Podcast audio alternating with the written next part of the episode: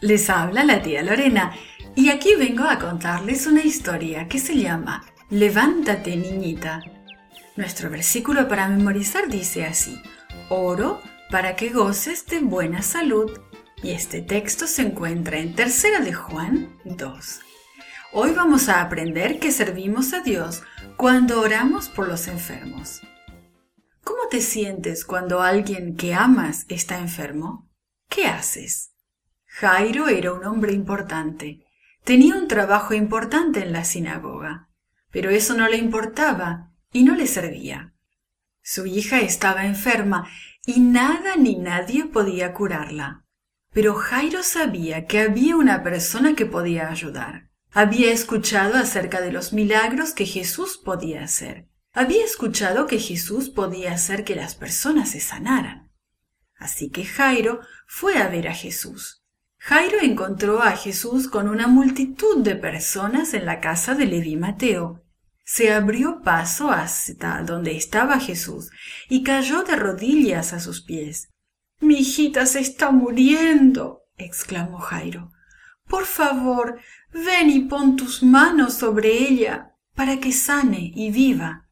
La oración de este papito tocó el corazón de Jesús. Inmediatamente Jesús fue con Jairo y empezaron a caminar rumbo a la casa. Sin embargo, antes de llegar, un hombre vino corriendo por entre la multitud hacia ellos. Ya no molestes más a Jesús, le dijo el hombre a Jairo. Tu hija murió hace unos minutos. No tengas miedo, le dijo Jesús a Jairo sin hacer caso de la noticia. Cree nada más. Cuando llegaron a la casa, la gente estaba llorando y lamentando en voz alta. Jesús les dijo que salieran de la casa. Solamente les permitió entrar a la casa con él a Jairo, su esposa y tres de sus ayudantes. La niñita estaba acostada en su cama. Sus ojos estaban cerrados. Estaba muy quieta y no respiraba. Jesús la tomó de la mano y dijo, Niña, a ti te digo, levántate. Repentinamente la niña empezó a respirar. Sus ojos se abrieron, se sentó y sonrió. Jesús también sonrió. Luego, volviéndose a la mamá de la niña, le dijo, Denle algo de comer. Jairo y su esposa estaban felices. Jesús había escuchado su petición de ayuda. Había venido aún cuando todos decían que era demasiado tarde. Y ahora su niña estaba viva otra vez. Estaban muy contentos de haber pedido la ayuda de Jesús. Estaban felices de haberlo escuchado. Y estaban emocionados de tener a su niña viva y sana otra vez.